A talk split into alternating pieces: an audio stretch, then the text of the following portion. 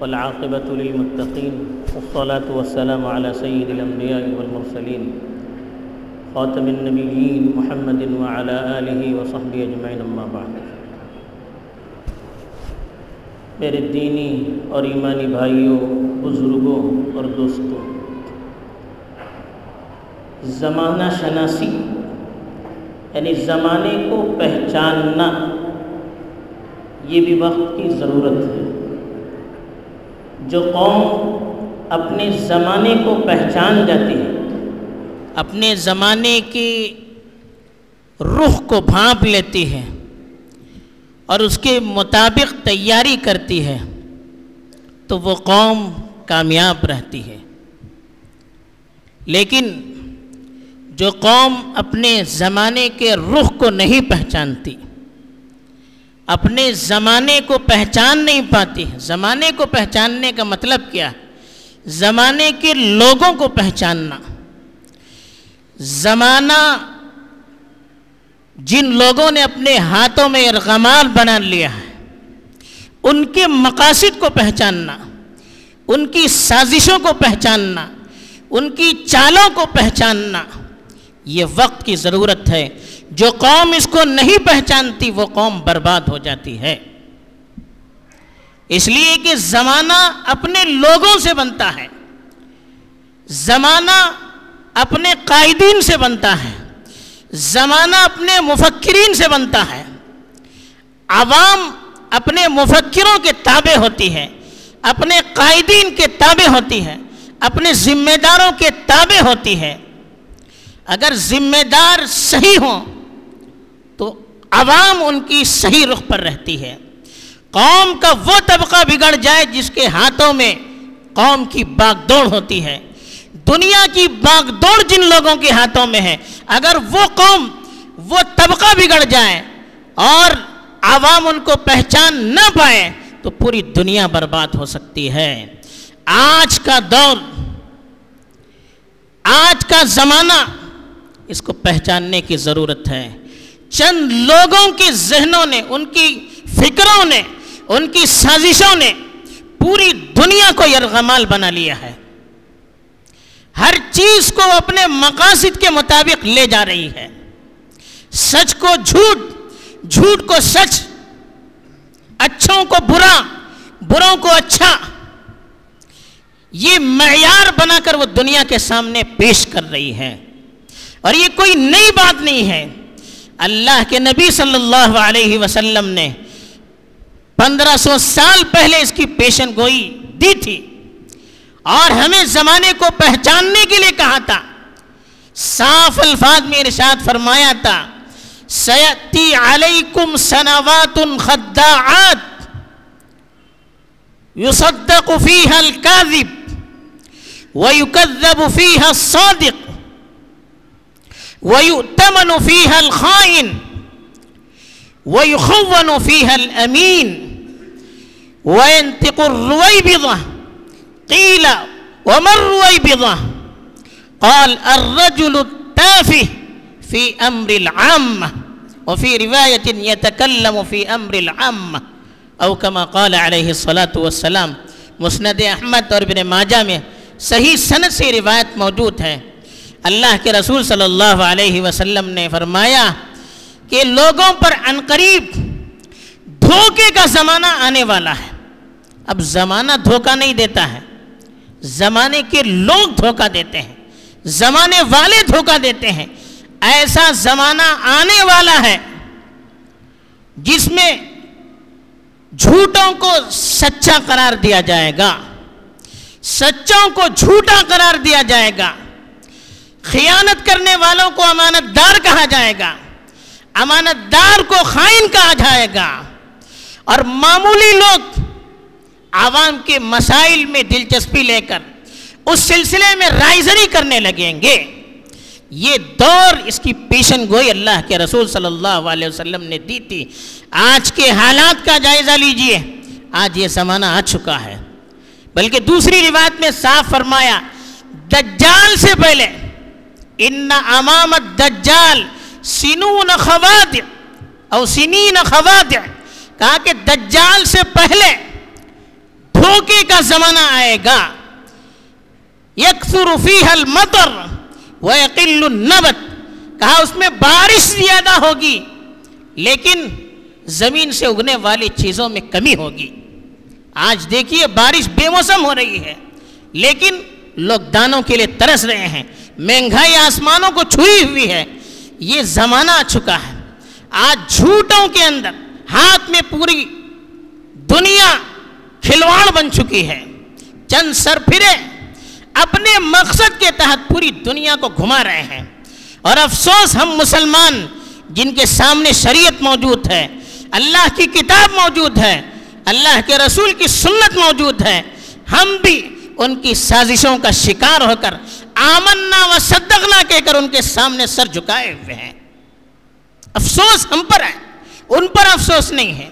ہم کو قرآن نے کہا کہ غور کرو، لعلکم تتفکرون، لعلکم تعقلون، لعلکم تدبرون۔ بار بار قرآن نے کہا۔ اللہ نے اپنی نشانیوں کو بیان کیا اور فرمایا، شاید کہ تم غور کرو۔ شاید کہ تم اپنی عقل کو استعمال کرو۔ شاید کہ تم اپنی سوجھ بوجھ کو استعمال کرو۔ کیوں کہا ہے؟ کہ کسی چیز کو آپ آمنا و صدقنا کہہ کر قبول نہ کیجیے، بڑی سے بڑی طاقت بھی آپ پر دباؤ ڈالے آپ آمنا و صدقنا کہہ کر اس کو قبول نہیں کر سکتے۔ ہمارا دین ہمیں اس کی اجازت نہیں دیتا، ہماری شریعت ہمیں اس کی اجازت نہیں دیتی۔ اللہ نے دماغ کیوں دیا؟ اللہ نے عقل کیوں دی؟ اللہ نے سوچنے کی صلاحیت کیوں دی؟ اسی لیے دی کہ ہم اپنے دماغ کو بھی استعمال کریں۔ ہمارا یہ عذر اللہ کے پاس قابل قبول نہیں ہوگا۔ ہم مجبور تھے، ہم مظلوم تھے، ہم کمزور تھے، ہم کیا کر سکتے تھے؟ یہ اللہ کے یہاں قبول نہیں ہوگا۔ قرآن نے فرعون کی مثال دی۔ فاستخف قومه فاطاعوه انہم کانوا قوما فاسقین۔ کہا فرعون نے، اپنی قوم کو ہلکا سمجھا یعنی بیوقوف سمجھا، اور ان کو اپنی انگلیوں پر نچایا۔ تو جب قوم نے اس کی تابے داری کی، تو فرعون کو ہی نہیں ڈانٹا۔ فرعون ہی کی برائی قرآن نے بیان نہیں کی، بلکہ اس کی قوم کے بارے میں کہا، انہم کانوا قوما فاسقین۔ کہا، یہ فاسق قوم تھی۔ واتبعوا امر کل جب، کل جبار عنید۔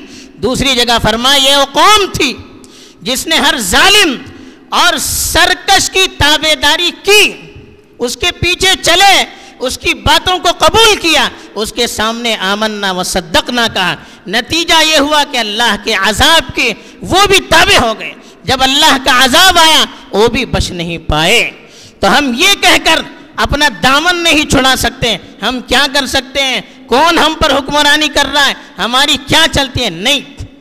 ہم اللہ کے پاس ذمہ دار ہیں۔ دیکھیے، ظالم اس وقت ظالم بنتا ہے جب اس کی، اس کے ظلم پر لوگوں کی زبانیں خاموش رہتی ہے۔ سرکش آدمی اس وقت سرکش بنتا ہے جب لوگ اس کے اشاروں پر منوان چلنا شروع کر دیتے ہیں۔ ورنہ ایک ظالم بھی عام انسان رہتا ہے۔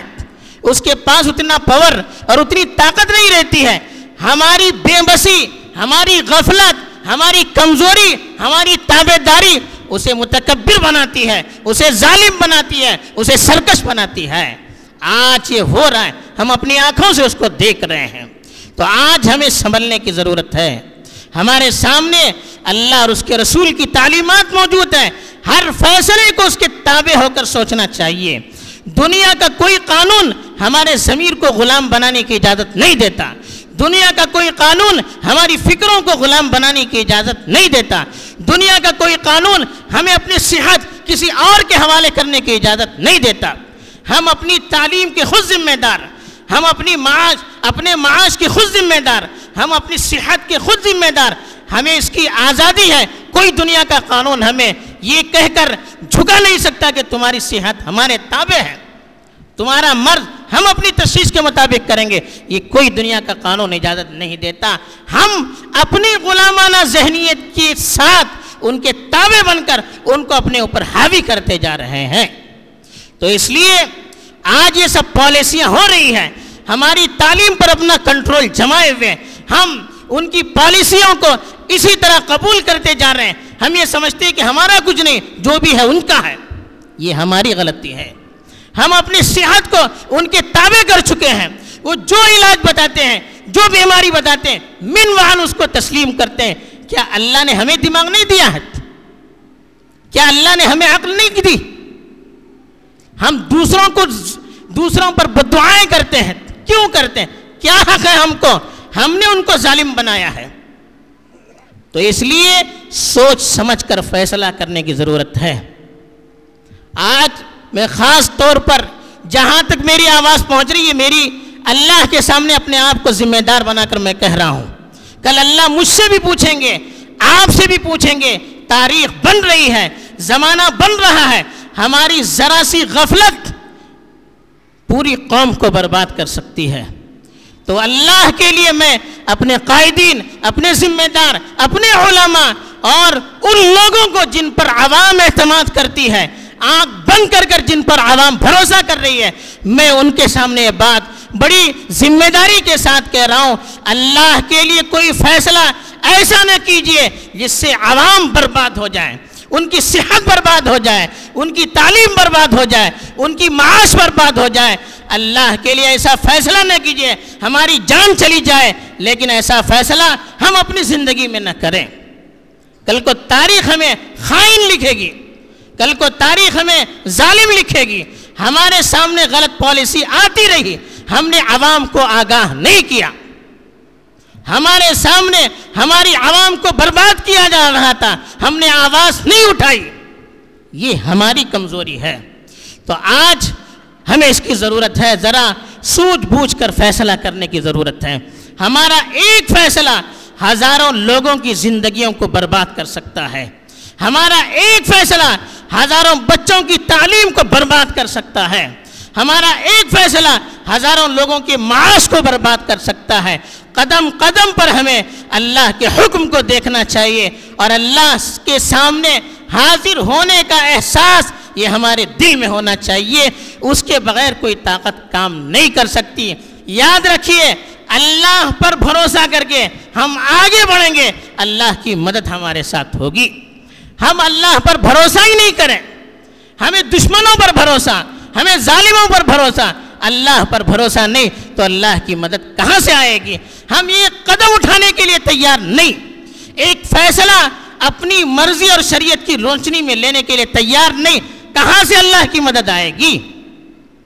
تو اس لیے آج ہمیں سنجیدگی سے اس مسئلے پر غور کرنے کی ضرورت ہے۔ ڈرنے کی، مایوس ہونے کی کوئی ضرورت نہیں ہمارے سامنے اللہ کی کتاب ہے۔ ہمارے سامنے ظالموں کے واقعات ہیں۔ ہمارے سامنے انبیاء کے واقعات ہیں۔ ہمارے سامنے ہماری تاریخ پڑی ہوئی ہے۔ کچھ لوگ جب بیدار ہوئے، پوری ملت بیدار ہوئی۔ لیکن کچھ لوگ جب سو گئے، پوری ملت برباد ہو گئی۔ یہ ہماری تاریخ نے سنے نے حروف میں اس کو لکھا ہے۔ تو آج ہمیں اس پہلو میں خاص طور پر توجہ دینے کی ضرورت ہے اور دوسری بات، اللہ کے رسول صلی اللہ علیہ وسلم نے دجال کے فتنے سے بچنے کے لیے کچھ تدابیر بتائی ہیں۔ دجال سب سے بڑا جھوٹا ہوگا۔ اس جھوٹے کے آنے سے پہلے، اس دھوکے باز کے آنے سے پہلے یہ سب دجالی فتنے اب شروع ہو رہے ہیں۔ دجال کے آنے میں زمانہ پڑا ہے۔ کچھ لوگ دھوکے سے کہتے ہیں، نہیں، دجال آ چکا نہیں، بہت زمانہ ہے۔